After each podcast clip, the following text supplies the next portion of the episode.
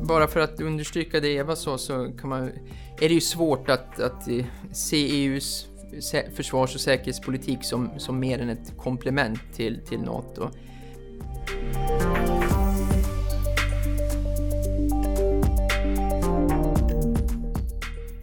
När det gäller att hantera hotet från Ryssland då så är ju EUs verktyg ett komplement till NATO till exempel när det gäller att hantera cyberhot eller hybridhot, informationskampanjer.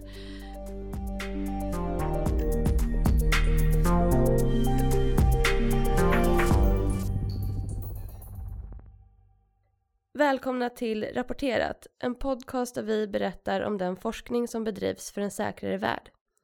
Jag som programleder podcasten heter Madeleine Westerlund och är kommunikatör på myndigheten. Under året har EU ställts inför flera kriser. Inledningsvis handlade det om coronapandemin och dess konsekvenser. Och nu valet i Belarus med dess efterföljande protester. I detta avsnitt ska vi diskutera utvecklingen av EUs säkerhets och försvarspolitik. Och det ska vi göra med Eva Hagström Frisell, forskningsledare på FOI med över tio års forskningserfarenhet på området. Och Johan Engvall, analytiker på FOI med gedigen kunskap om såväl europeisk som rysk säkerhetspolitik. Välkomna till Rapporterat. Tack så mycket. Tack så mycket. Vi ska ändå inleda med det som vi ser händer just nu. Protesterna efter valet i Belarus. Vilken roll ser ni att EU skulle kunna ta eller vilken roll tror ni de kommer ta i den här krisen? Ja, utvecklingen i Belarus eh, visar ju på, tycker jag, både EUs eh, styrkor och svagheter. För eh, EUs eh, höga representant var ju ganska snabb efter valen med att eh, fördöma eh, våldet mot demonstranterna och eh, polisbrutaliteten. Och man sa även tidigt då att valen inte var eh, fria och rättvisa. Och sedan dess då så har ju både EUs utrikesministrar och eh, stats och regeringschefer träffats. Men sen när det gäller åtgärder då så är ju EUs möjligheter lite begränsade. Eh, man har ju beslutat om att införa riktade sanktioner mot ehm, de ansvariga för polisbrutaliteten och valfusket. Eh, och man manar då till nationell dialog mellan oppositionen och eh, regimen. Och eh, innan det Europeiska rådets möte då så ringde ju även Merkel och Macron och ordföranden Michel då till Putin för att få Ryssland att stödja då en nationell process, möjligen medlad av OSSE. Och, men utöver detta så har ju EU inte så många medel att kunna eh, få inflytande över hur utvecklingen sker, utan det kommer ju bero mycket på vad som händer i Belarus internt. Vill du flika in någonting Johan? Ja, jag kan lägga till två saker då kanske. För det första är det att eh, protesterna i Belarus då inte primärt handlar om landets utrikespolitiska inriktning. Va? Det är inte frågan om att det är några Rys Rysslandsvänliga som står mot västvänliga, va? så som det blev i Ukraina då 2014. Utan istället så handlar det om ett eh, utbrett missnöje då med Lukasjenkas eh, enväldiga styre och eh, det omfattande valfusket då, som var i presidentvalet. Eh, och människor då från alla möjliga samhällsgrupper har ju då samlats för att gemensamt eh, kräva fria och rättvisa val.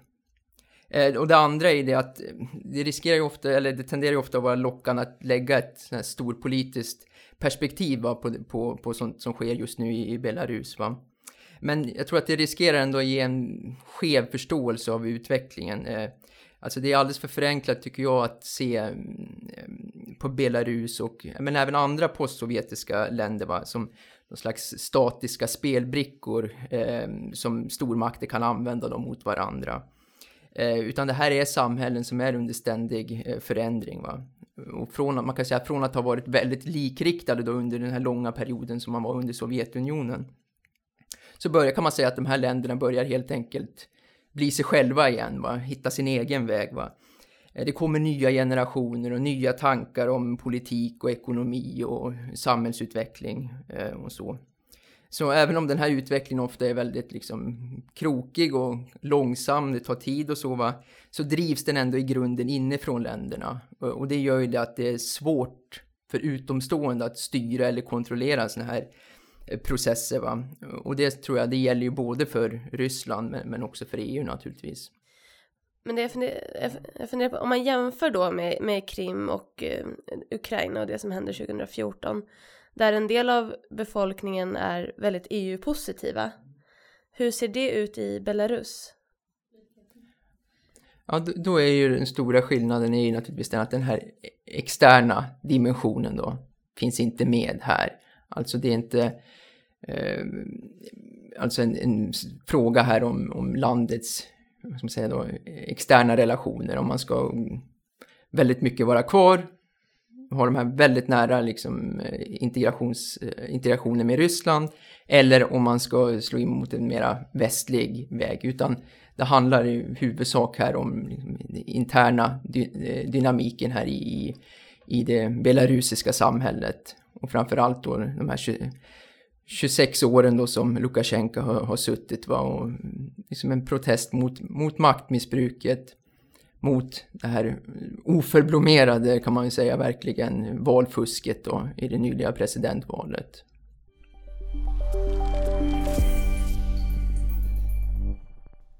Eva, kan du förklara lite, hur ser EU-samarbetet ut när det gäller säkerhetspolitiska frågor? Ja, EUs samarbete kring utrikes och säkerhetspolitik har ju förändrats ganska mycket under de senaste 20 åren.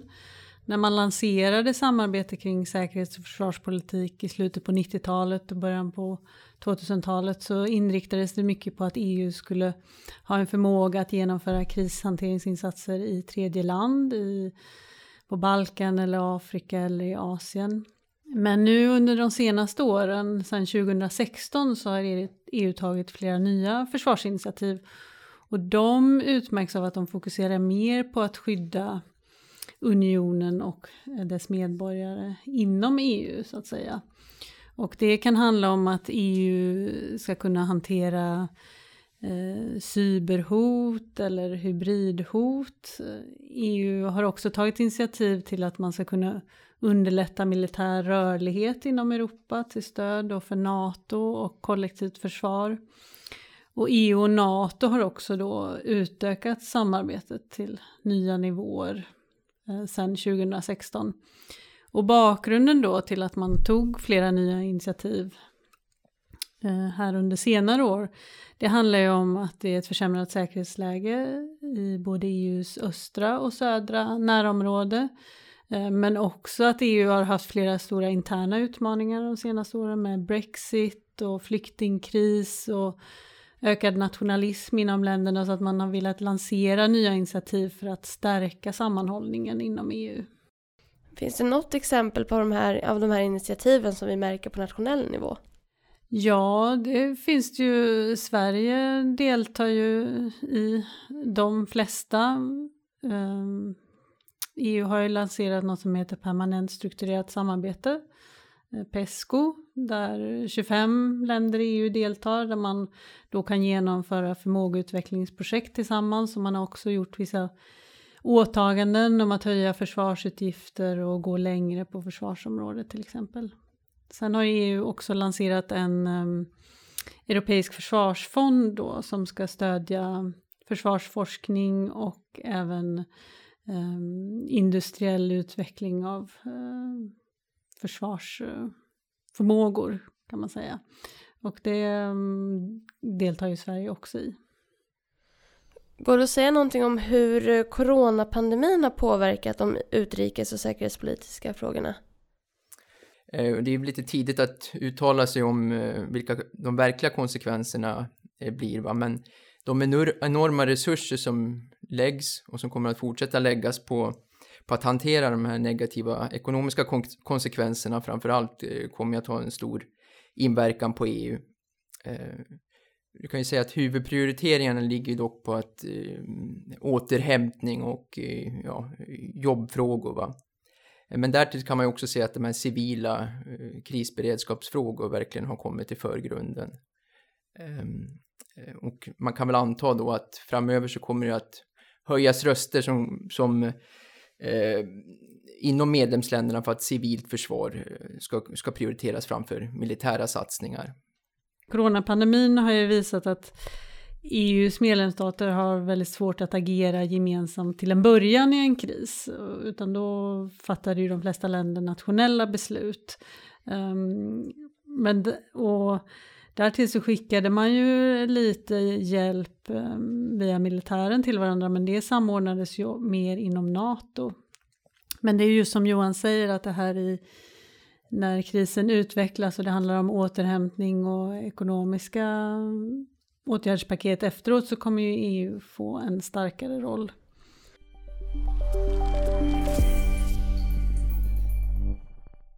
Hur mycket styr nationernas egna säkerhetspolitiska inriktning EUs gemensamma agenda? Jag skulle säga att eh, det är medlemsstaternas eh, säkerhetspolitiska prioriteringar helt avgörande för EUs utveckling.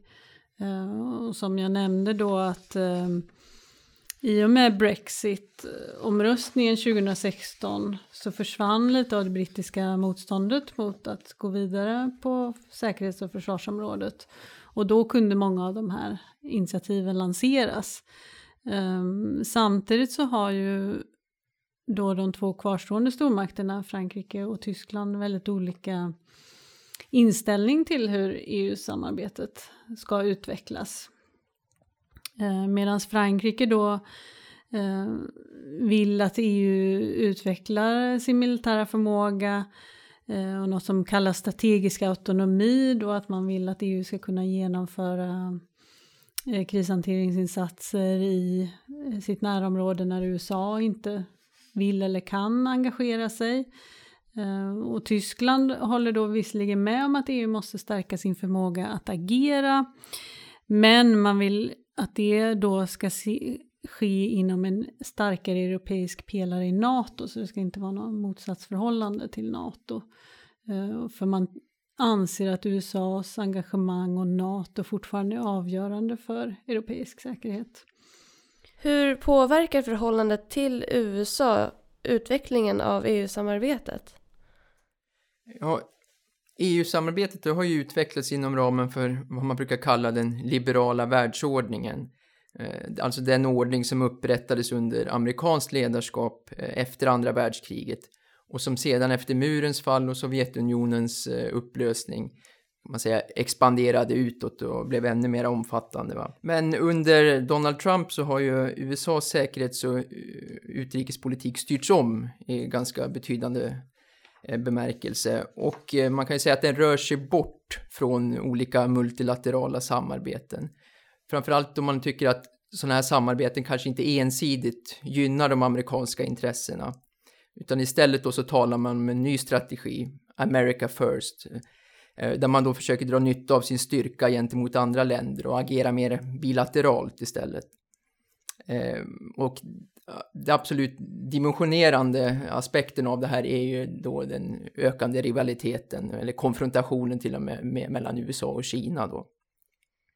Och för europeiska länder så innebär det här att man, man är allt mer osäker på hur, hur USA, eh, eller hur mycket USA bryr sig om Europa helt enkelt. Så på så vis har ju pressen ökat eh, på EUs medlemsstater att eh, ta ett större ansvar för, för sin egen säkerhet och flera av de här initiativen och utspelen så, som eh, Eva nämnde tidigare, va? som har kommit från Bryssel eller större europeiska huvudstäder, de ska ses i, i det här sammanhanget. Hur ser eh, EU-länderna på hotet från eh, Ryssland? Det är också något vi pratar ganska mycket om. Ja, efter den ryska annekteringen då av Krim 2014 och den där följande då militära aggressionen i östra Ukraina så lyckades ju då EU enas om ekonomiska sanktioner mot Ryssland eh, och de här sanktionerna har man lyckats upprätthålla också över tid. Va? Men på senare tid så kan man ju se allt fler sprickor i den här fasaden då mot Ryssland. Eh, på det stora hela så kan man säga att det går inom EU en, en säkerhetspolitisk skiljelinje mellan nord och, öst, och, eh, nord och syd. Ehm, I Norden då, Baltikum också och flera östeuropeiska länder så är man fortfarande mycket oroad över Rysslands eh, beteende. Man misstror eh, väldigt mycket de ryska avsikterna. Men å andra sidan då i sydeuropeiska länder som Frankrike, Italien och, och Spanien där är det istället terrorism och migration och, som uppfattas som de främsta säkerhetspolitiska hoten. Och eftersom de här länderna då eh, i söder är, är mindre oroade över Rysslands agerande så är de också mer benägna att försöka återknyta eh, Ryssland till, till eh, europeiska samarbeten. Eh, men man kan säga generellt så är geografin avgörande här. Ju närmare länderna ligger Ryssland, desto mer uppfattar man Ryssland som ett hot. Och vi är väldigt beroende av våra samarbeten för att klara ett sånt här hot. Eh, hur ser det säkerhetspolitiska samarbetet ut i EU? Säg att en av EUs medlemsstater blir attackerad. Behöver de andra nationerna gå in och skydda den medlemsstaten då? Ja, man kan ju säga att eh, Lissabonfördraget som antogs 2009 introducerade då två nya klausuler. Och en som handlade då om att länderna ska kunna ge ömsesidigt stöd till varandra om någon blir utsatt för ett väpnat angrepp. Och en annan om att man ska då kunna ge stöd vid terroristattacker eller naturkatastrofer. Eh, samtidigt så skrev man in då vissa begränsningar kring de här klausulerna att varje medlemsstat får ju själv bestämma vilket stöd som ska ges och det ska inte då inkräkta på de kollektiva försvarsförpliktelser som redan finns inom NATO som ju kanske troligen är den aktör som skulle hantera ett väpnat angrepp i Europa. Ehm, och här får man också skilja på Även om både NATO och EU har kanske motsvarande klausuler så handlar det om vilken planering och vilka resurser man har för att Eh, Eh, agera då om någonting skulle hända. Så att i dagsläget så är det ju mer troligt att NATO skulle bli den militära aktören vid, ett sånt, eh, vid en sån händelse. Samtidigt ska man ju säga då att Frankrike inom EU är pådrivande för att även EU ska påbörja planering för att kunna ge det här stödet och eh, ta fram scenarier för hur det skulle kunna se ut. Och Frankrike åberopade ju den här klausulen om ömsesidigt stöd efter terrorattackerna i november 2015 då när man drabbades väldigt hårt. Johan, vill du tillägga ja, någonting? Bara för att understryka det Eva sa så kan man, är det ju svårt att, att se EUs försvars och säkerhetspolitik som, som mer än ett komplement till, till NATO. Alltså att EU kan stödja nationella och kollektiva försvarsinsatser men utgör ju inte riktigt något militärt eh, alternativ till NATO vid en allvarlig militär kris eller krigssituation. Va?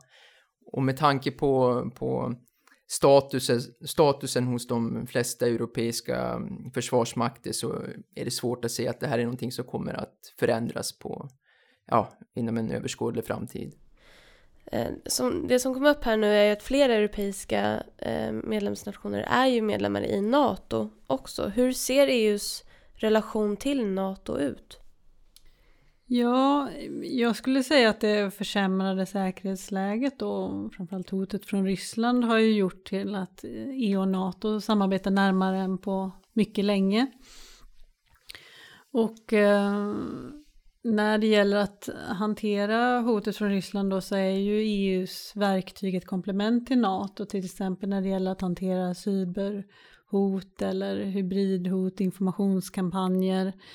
Eh, och EU EUs nya försvarsindustriella initiativ kan ju också hjälpa till att bygga upp upp eh, medlemsstaternas nationella förmåga och förmåga till kollektivt försvar.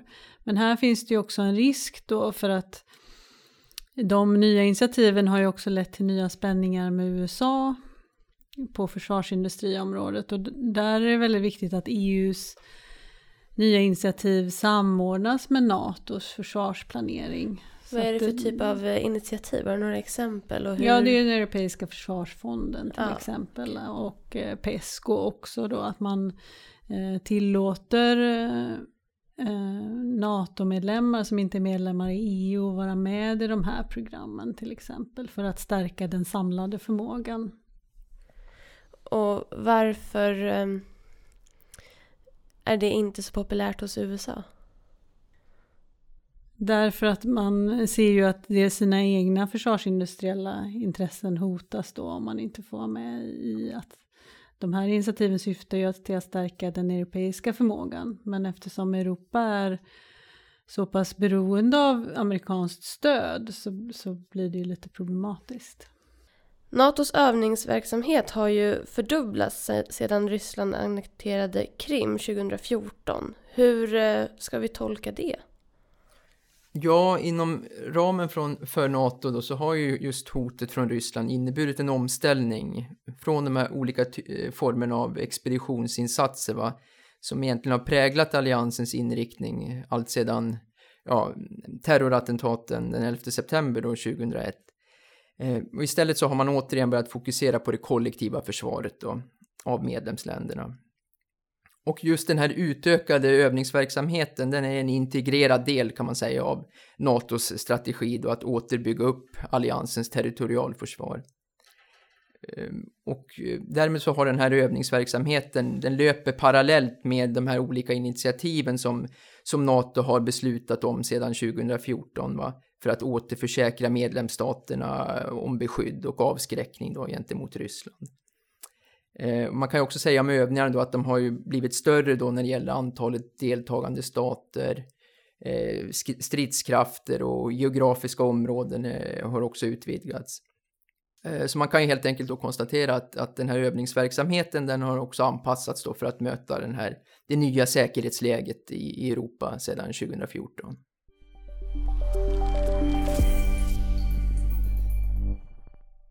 Frankrikes president Emmanuel Macron vill att de franska kärnvapnen ska ha en central roll i Europa. Samtidigt så har Storbritannien lämnat EU. Hur påverkar de här två sakerna kärnvapenavskräckningen i Europa? Eh, ja, man kan väl säga att eh, eh, vad, gäller den här, vad gäller Macrons utspel då så finns det ju både en extern och en intern dimension som jag tror man ska ta fasta på. Externt då säger det att eh, då uppfattar ju då den franske presidenten det som att USA då distanserar sig eh, allt mer från Europa. Primärt då så ligger det amerikanska intresset nu på, på stormaktskonkurrensen med Kina. Och det gör då eh, att Europa inte längre kan räkna med USA i samma eh, utsträckning som tidigare. Och eh, som Eva tidigare nämnde så behöver eh, Europa, eller EU, eh, uppnå en strategisk autonomi, det vill säga att man ska kunna försvara Europa och agera militärt i närområdet eh, utan att vara beroende av USA. Så utspelet om de här franska kärnvapnen ska, ska, ska då ses i ljuset av den här osäkerheten om, om eh, fortsatt amerikanskt intresse för europeisk säkerhetspolitik. Eh, det är den där externa biten då. men internt då så handlar det också om det här som du just nämnde, va? att utspelet kom strax efter att den andra kärnvapenstaten, och Storbritannien, lämnat EU. Så Frankrike är nu den enda kärnvapenmakten i unionen och har ju därmed då, tycker man sig ha större handlingsutrymme.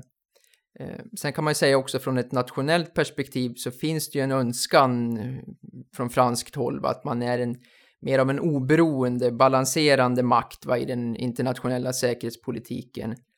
Och det här märktes ju också genom att det här erbjudandet då som man kan säga om, om eh, franska kärnvapen inte gjordes inom EU utan det var mera en inbjudan till euro, intresserade europeiska länder att, att i, ingå en dialog här om, om kärnvapenfrågor.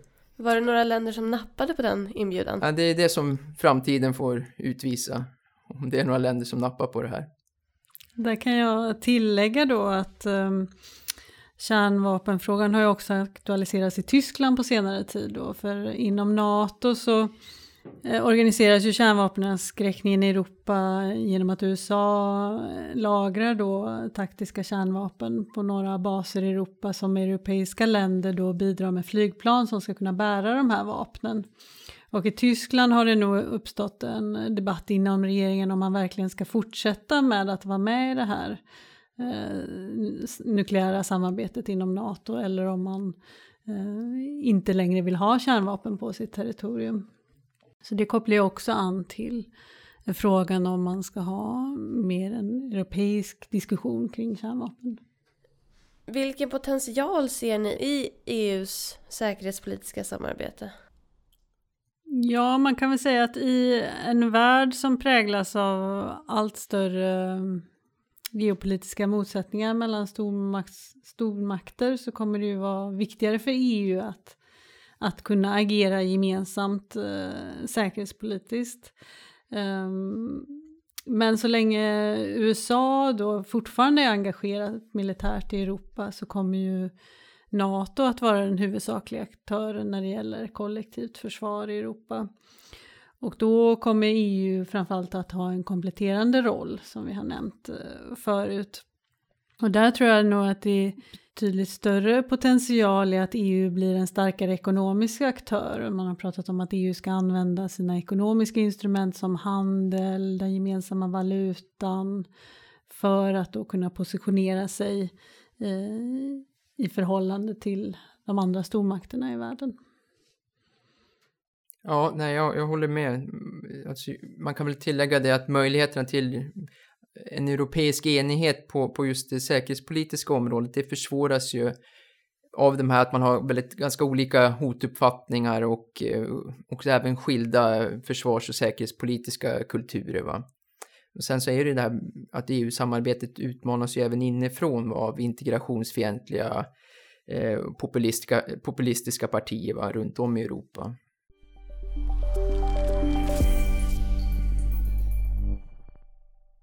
Det är nu ungefär 70 år sedan man påbörjade det samarbete som sedan ledde till bildandet av EU. Hur har eh, resan sett ut så här långt och var är vi om tio år? Ja, man kan ju säga att eh, EU har ju på de här 70 åren då successivt fördjupat samarbetet och även breddat samarbetet till eh, nya medlemsländer. Från att ha börjat då som ett um, fredsprojekt för att ekonomiskt integrera tidigare rivaliserande stater i Europa um, så har man efterhand lagt på mer politiskt samarbete och nu de senaste 20 åren säkerhets och försvarspolitiskt samarbete. Och samarbetet har ju tidigare vuxit vid stora kriser, man har tagit nya steg och det är ju möjligt att det kommer tas till en ny nivå nu också som ett resultat av coronapandemin.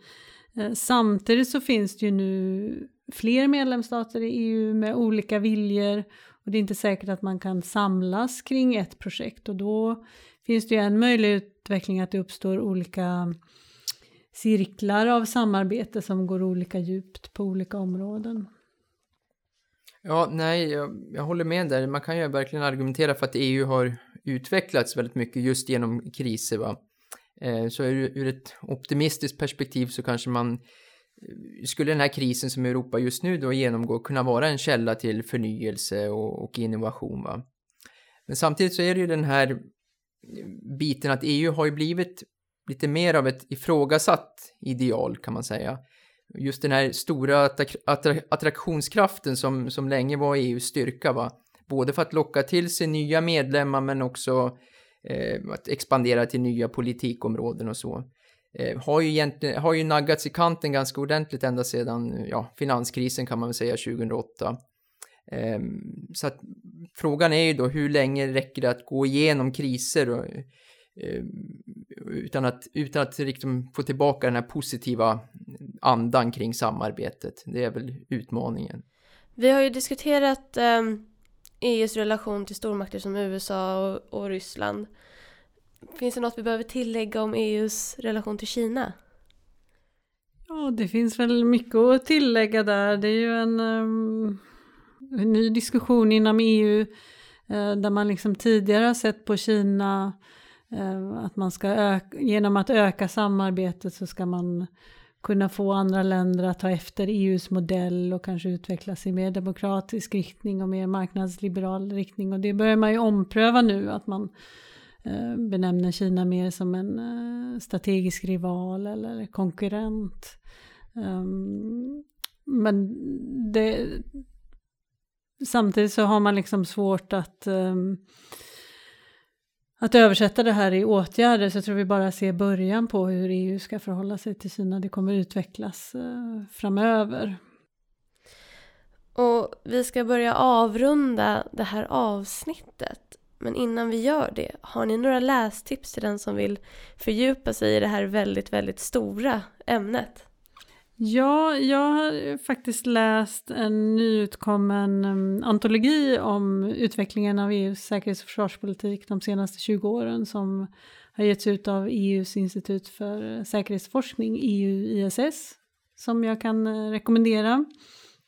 Sen så har vi skrivit lite om det här på FOI också i eh, vår bedömning av västlig militär förmåga som kom ut 2017 och eh, i år håller vi på att uppdatera den här eh, publikationen och mot slutet av året så kommer det finnas en ny eh, bedömning av västlig militär förmåga som kommer innehålla delar om eh, den säkerhets och försvarspolitiska utvecklingen i Europa. Så det är något att se fram emot. Vad bra och vi kommer ju länka till de här tipsen på www.foi.se rapporterat. Tack för att ni kom hit. Tack så mycket. Tackar. Oh.